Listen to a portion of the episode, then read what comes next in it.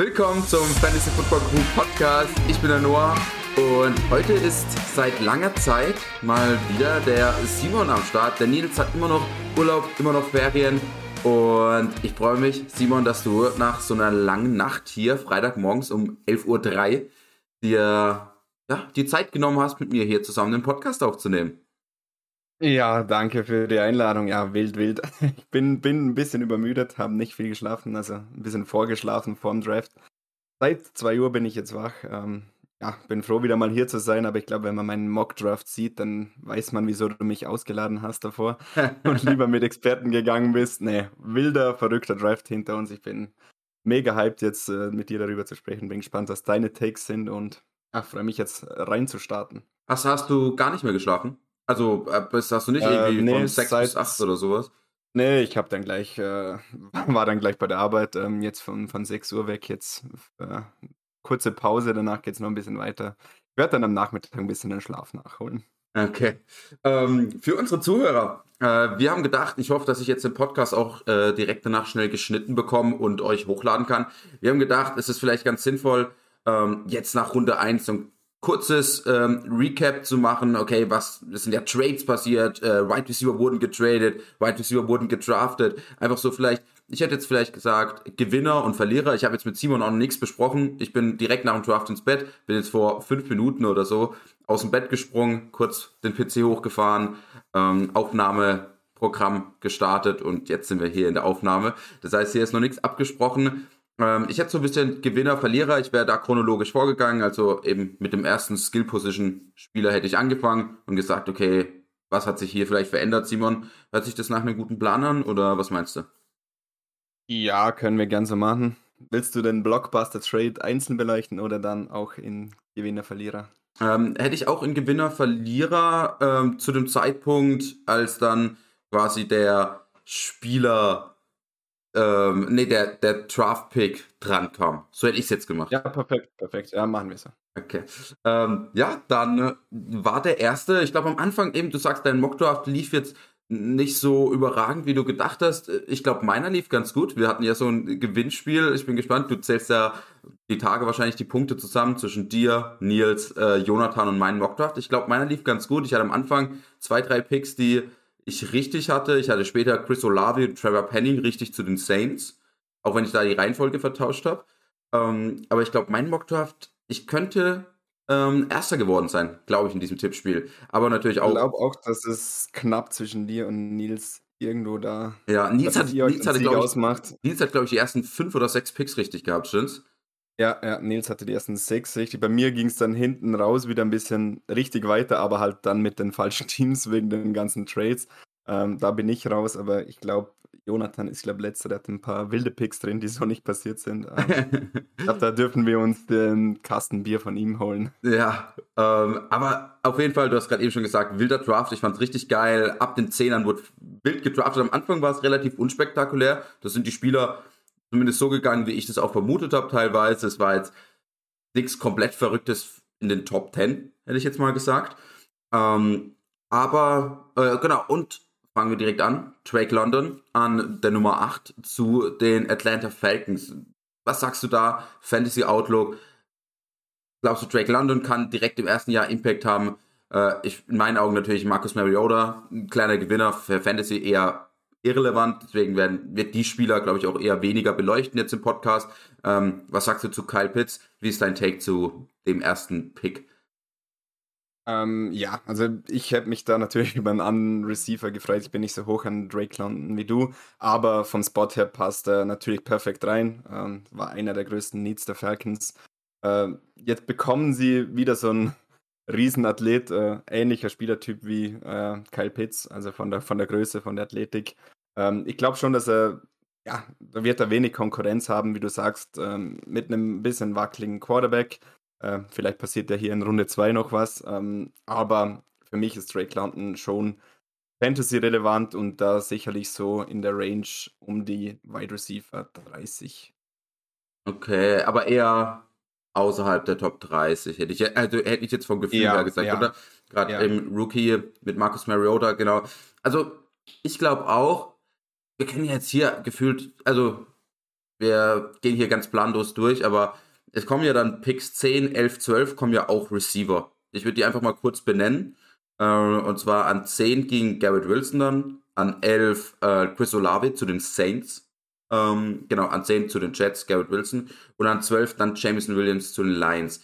Ich finde, aus diesen vier Wide Receivers ist Drake London trotzdem noch den, den ich jetzt in der Redraft-Liga, glaube ich, am höchsten draften würde. Ähm, James Williams ja eh mit seiner Verletzung muss man abwarten. Jared Goff, ähnliches Niveau wie Marcus Mariota. Ähm, dann haben wir an der 11 genau Chris Olave gehabt. Da bin ich eigentlich, ja, da bin ich gespannt, ich, was du ich, sagst. Ich, ja, ja. Und, und an der 10 Garrett Wilson, da muss ich halt so ein bisschen teilen mit Elijah Moore. Ich weiß, ja, ich, ich finde es schwer irgendwie zuzuordnen. Wie würdest du die vier grundsätzlich ranken? Wen siehst du da als größten Gewinner von den vier jetzt, was Draft-Spot angeht? Ähm, ich sehe Chris Olave als größten Gewinner. Ähm, denke auch, dass er wahrscheinlich dann, zumindest in meinem Ranking, ähm, höchsten ist von diesen vier Wide Receivern, aber schon sehr ähnlich mit Drake London. Also ich glaube, dass die zwei gerade im ersten Jahr wahrscheinlich am meisten Fantasy-Impact haben werden. Wie du eh schon beleuchtet hast, Lions noch ein bisschen im Rebuild, äh, mit Jared Goff, äh, ein Quarterback, der auch nicht so ja, wie soll ich sagen, die, die, die Big Plays äh, forciert. Ähm, und ich finde schon mit DJ Chark, ähm, St. Brown und Hawkinson sind da schon auch Receiver, die immer ein bisschen Targets wegfressen werden.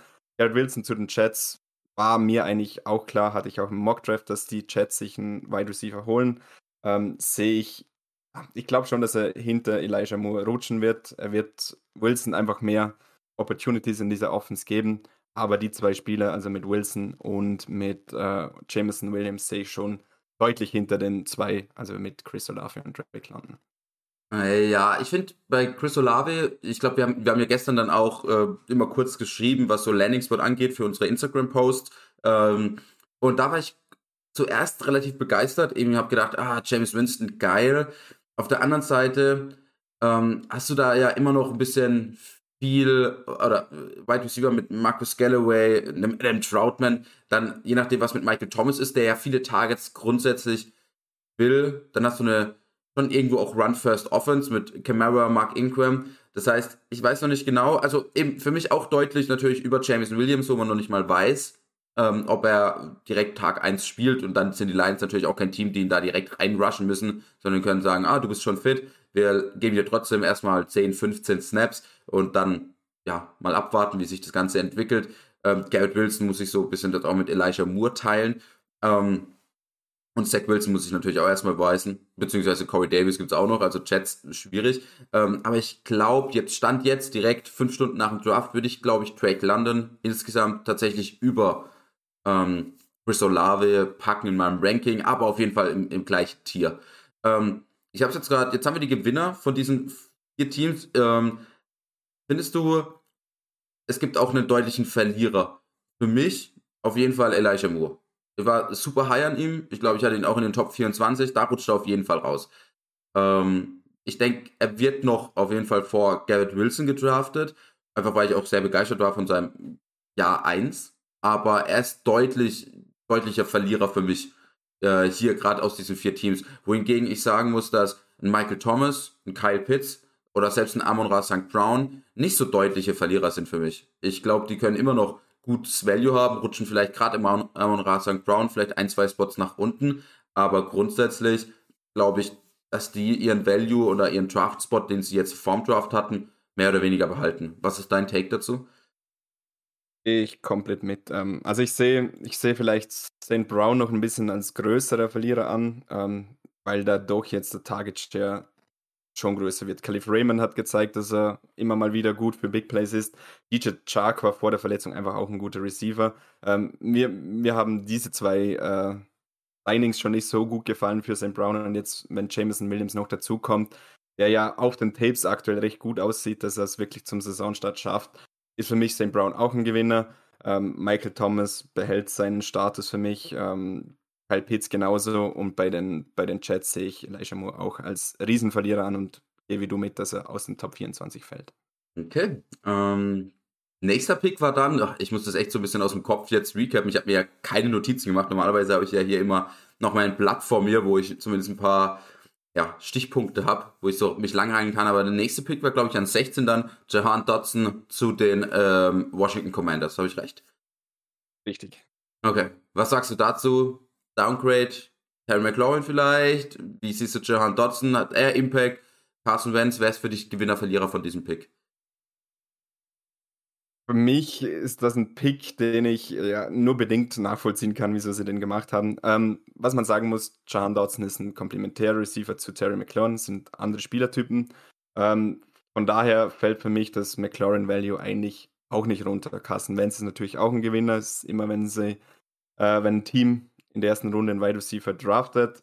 Ich weiß aber nicht, wen ich da jetzt äh, am liebsten hätte, beziehungsweise ob ich mich noch so sicher mit Logan Thomas, mit Terry McLaurin, mit Jahan Dodson sowieso fühlen würde, gerade weil ich Dodson halt auch nicht wirklich hoch in meinem Board hatte. Ja, ja, das geht, also eben Johan Dodson ist für mich auch ein kleiner Gewinner, weil ich hätte nicht gedacht, dass er unbedingt in der ersten Runde geht.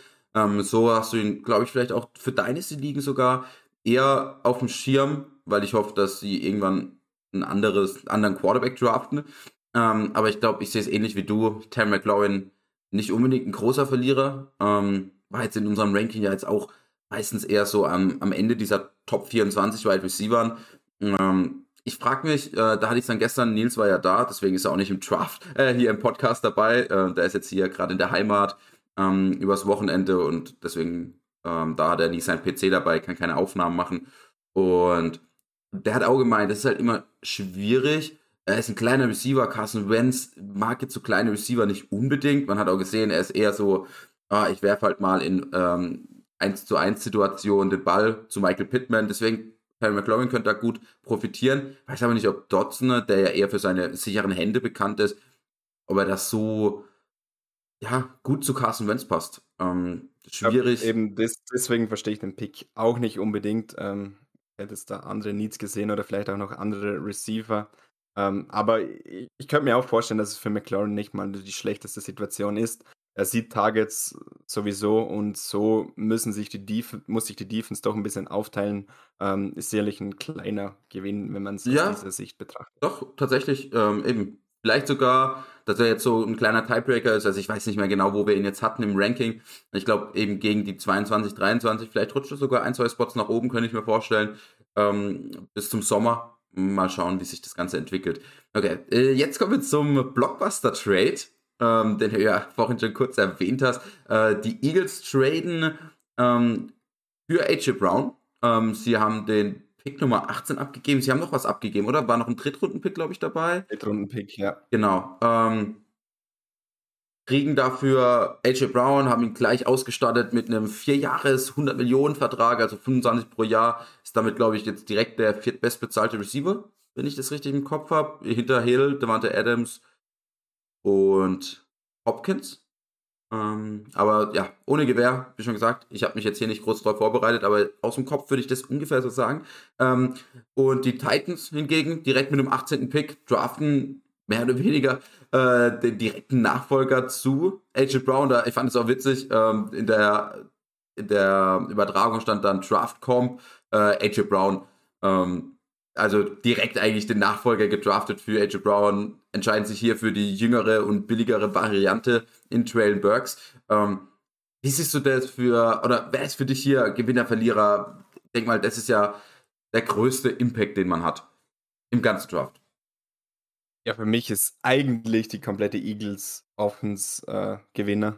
Ähm, also es stärkt mein Vertrauen in Jalen Hurts, ähm, der jetzt da wirklich äh, sich in diesem Jahr komplett beweisen kann. Äh, hat jetzt mit AJ Brown einer der besten jungen Receiver der Liga. Ähm, und AJ Brown ist ja wirklich ein komplett anderer Spielertyp wie ähm, Devonta Smith. Ähm, die werden sich gut ergänzen. Ähnliche Situation wie jetzt bei, bei den Saints mit Olave und Michael Thomas. Ähm, Verlierer ist für mich natürlich Ryan Tannehill. Ähm, ja, Traylon Burks kann eigentlich nur ein Gewinner sein, wenn da der Einser-Receiver weggeht und er dafür gepickt wird.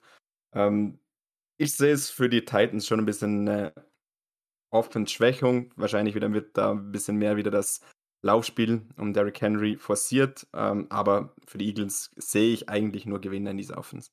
Auch für Devonta Smith? Auch für Devonta Smith, ja. Echt? Ähm, ich ich, ich habe ich hab ich habe ich hab Devonta Smith davor nicht in meinem Top 24 Ranking gehabt, weil ich ihn einfach nicht als klarer Wide Receiver 1 bei einem Team gesehen habe. Er ist so ein bisschen der, der gerne in den Slot geht, der schnell ist, der einen guten, ja, der gute Routen läuft.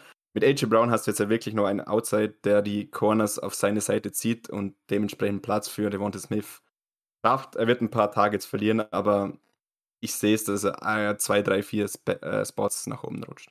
Boah, okay, damit, das ist mir, glaube ich, äh, das erste Mal jetzt anderer Meinung. Ich finde halt, ähm, Devonta Smith war, glaube ich, auch nicht in meinem Top 24 Ranking, so ist es nicht.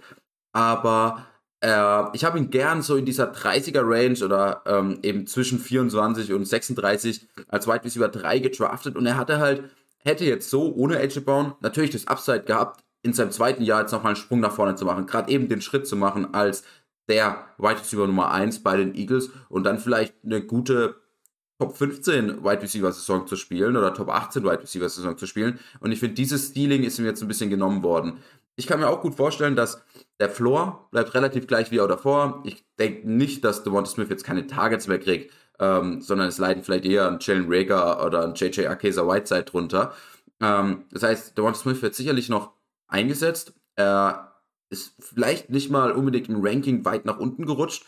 Ähm, aber ich finde dieses Upside mit welchem man ihn gedraftet hat. Möglicherweise ist er der Wide Receiver Nummer 1 für Jalen Hurts in der Eagles Offense. Äh, vielleicht hat er einen Top 18 Finish, Top 15 Finish, Top 12 Finish, kann sogar auch sein. Ähm, das ist halt jetzt weg. Und dann rutscht er, glaube ich, am Ende des Tages schon hinter Wide Receivern, die halt genau in der Range sind und die eben das Upside haben. Also er wird für mich auf jeden Fall nicht in den Top 24 sein. Er wird irgendwo in dieser Low-End Wide Receiver 3 Range, glaube ich, landen. Also eher Richtung 30 bis 36 in meinem Ranking. Und da muss ich halt dann auch beim Draft überlegen, okay, draft ich jetzt einen Devonta Smith, der seine sicheren Targets kriegt, ähm, oder äh, draft ich einen Receiver in dieser Range, der vielleicht Upside hat, ein Top 20 Wide Receiver zu sein. Weil das hat Devonta Smith nicht. Äh, für AJ Brown, äh, für Jalen Hurts auch, also für AJ Brown, glaube ich, ändert sich nicht groß was, ist so ein Ende Runde 2, Anfang Runde 3 Pick für mich trotzdem. Äh, Jalen Hurts kleiner Boost. Ähm, aber die Quarterbacks sind einfach da in der Range 8 bis 15, glaube ich, eh sehr gut aufgestellt. Das heißt, ja, da ist schwierig. Ja, was sollst du sagen? Wie würdest, wie würdest du Devante Adams, AJ Brown und Tyreek Hill jetzt ranken? Also es sind für mich alle in den Top 10, alle bei neuen Teams. Wen siehst du da am höchsten?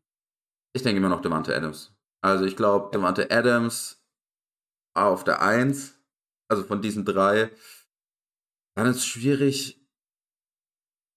Oh, wahrscheinlich Edge Brown, dann Tyreek Hill, hätte ich jetzt gesagt. Ja, ich sehe ich auch so. Okay. Ähm, genau, und für die Titans-Seite kurz noch von meiner Seite aus. Äh, ich finde es auch schwer für Traylon Burks. Also Tannehill auf jeden Fall Verlierer, ist aber jetzt auch im letzten äh, Rankings ja nicht unbedingt jetzt in den Top 16 Quarterbacks gewesen. Das heißt, da ähm, ja, draftet ihn halt nicht.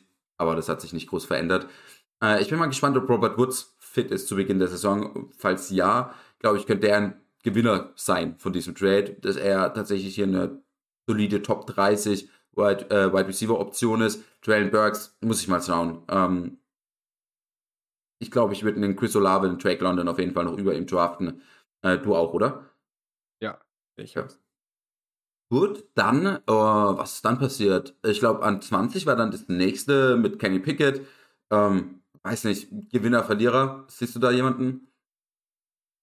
Ich glaube nicht, nein. Also ich denke, wahrscheinlich wird Trubisky starten. Äh, ich glaube, dass dieser Pick halt wirklich dafür gedacht ist, wenn Trubisky nicht funktioniert, dass du keine Pickett dann halt irgendwo äh, Mitte der Saison dann reinwerfen kannst. Aber ich glaube, dass es jetzt weniger Fantasy-relevant ist. Ich denke, dass weder Pickett noch Trubisky bei einem Fantasy-Draft mit, mit einem Quarterback in Frage kommen.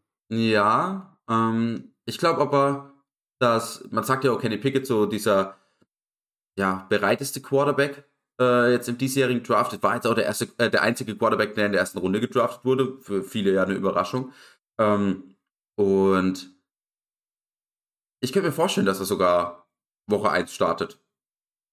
Schwierig, mal abwarten. Kann gut sein, dass sie ihm da ein bisschen Zeit geben.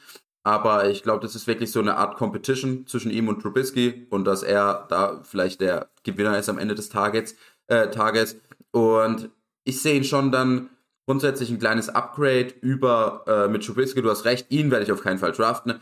Aber für Deontay Johnson, für den Chase Claypool, für den Najee Harris, ähm, sehe ich es vielleicht schon als kleines Upgrade, wo ich sage, na, das tut der Offense vielleicht ganz gut, wo ich bei Mitch Trubisky schon eher Bauchweh hatte, okay, kann der einen Deontay Johnson zu einem Top 12, Top 15 Finish helfen.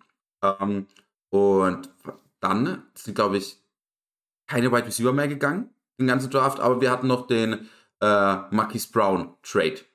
Marquis Brown ist, glaube ich, für Pick 23 ähm, zu den Arizona Cardinals getradet worden. Ähm, ja, da, da, war auch noch mal ein Dritt- oder Viertrunden-Pick dabei, oder? Ich glaube, ja. Also die Cardinals bekommen Oliver Brown in den dritten Runden. Ja. Genau. Ähm, und geben dafür den Pick Nummer 23 ab zu den Ravens. Die haben dann noch mal nach hinten getradet, wenn ich mich richtig im, äh, Kopf, im Kopf habe. Ähm, genau. Dein, dein Take dazu. Ähm, Marquis Brown, Gewinner, Verlierer. Bateman, unser Mann, wir haben uns gestern Nacht schon kurz ein bisschen geschrieben. Äh, wie siehst du die Situation? Unser Mann ist jetzt da. ähm, nee, für, für Marquise Brown, glaube ich, wird sich gar nicht allzu viel ändern. Ich würde ihn vielleicht ein paar Spots nach unten pushen. Ähm, da hast du halt mit DeAndre Hopkins hast du deinen Einser-Receiver. Äh, du hast einen guten Tight End. Ähm, du hast mit äh, AJ Green haben sie verlängert und mit Elijah. Heißt der Elijah? Wie heißt der Junge? Nee, Randall Moore. Oder, äh, Rand oder Rondell, Rondell Moore. Ja, Rondell Moore, genau, genau. Hast du halt ein bisschen Konkurrenz da. Ich glaube halt, dass er in diese Kirk-Rolle schlüpfen wird. Ähm, sind für mich zwei ähnliche Spielertypen. Als irgendwie so eine, so eine Wide Receiver 3, Wide Receiver 4 Option. Hat natürlich auch ein bisschen Upside dabei. Klarer Gewinner ist für mich Rashad Bateman. Ich glaube schon, dass das ein bisschen ein Zeichen ist, dass äh, die Ravens da auf ihren jungen äh, Wide Receiver setzen aber ich könnte mir gut vorstellen, dass die Ravens da im Draft nachlegen oder vielleicht sogar noch einen auf der Free Agency. Ja, äh, für mich auch Marcus Brown kein, kein wirklicher Verlierer. Ich glaube, es ist so eine Win-Win-Situation tatsächlich für beide Seiten.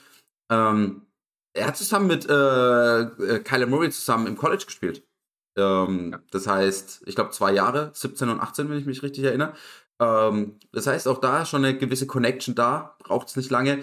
Ähm, aber wie du auch sagst, Wide Receiver 3, Wide Receiver 4, irgendwo in dieser Range. Bateman bin ich wieder voll auf dem Hype-Train. Ähm, mal schauen, ja, eben, die haben ja noch Zweitrunden-Picks, ob sie da vielleicht zuschlagen, vielleicht im, äh, in der Free Agency noch. Aber Bateman könnte ich allein vom Volume jetzt irgendwo schon sehen, jetzt nicht in, gerankt in den Top 20, aber dass er da finisht, auf jeden Fall.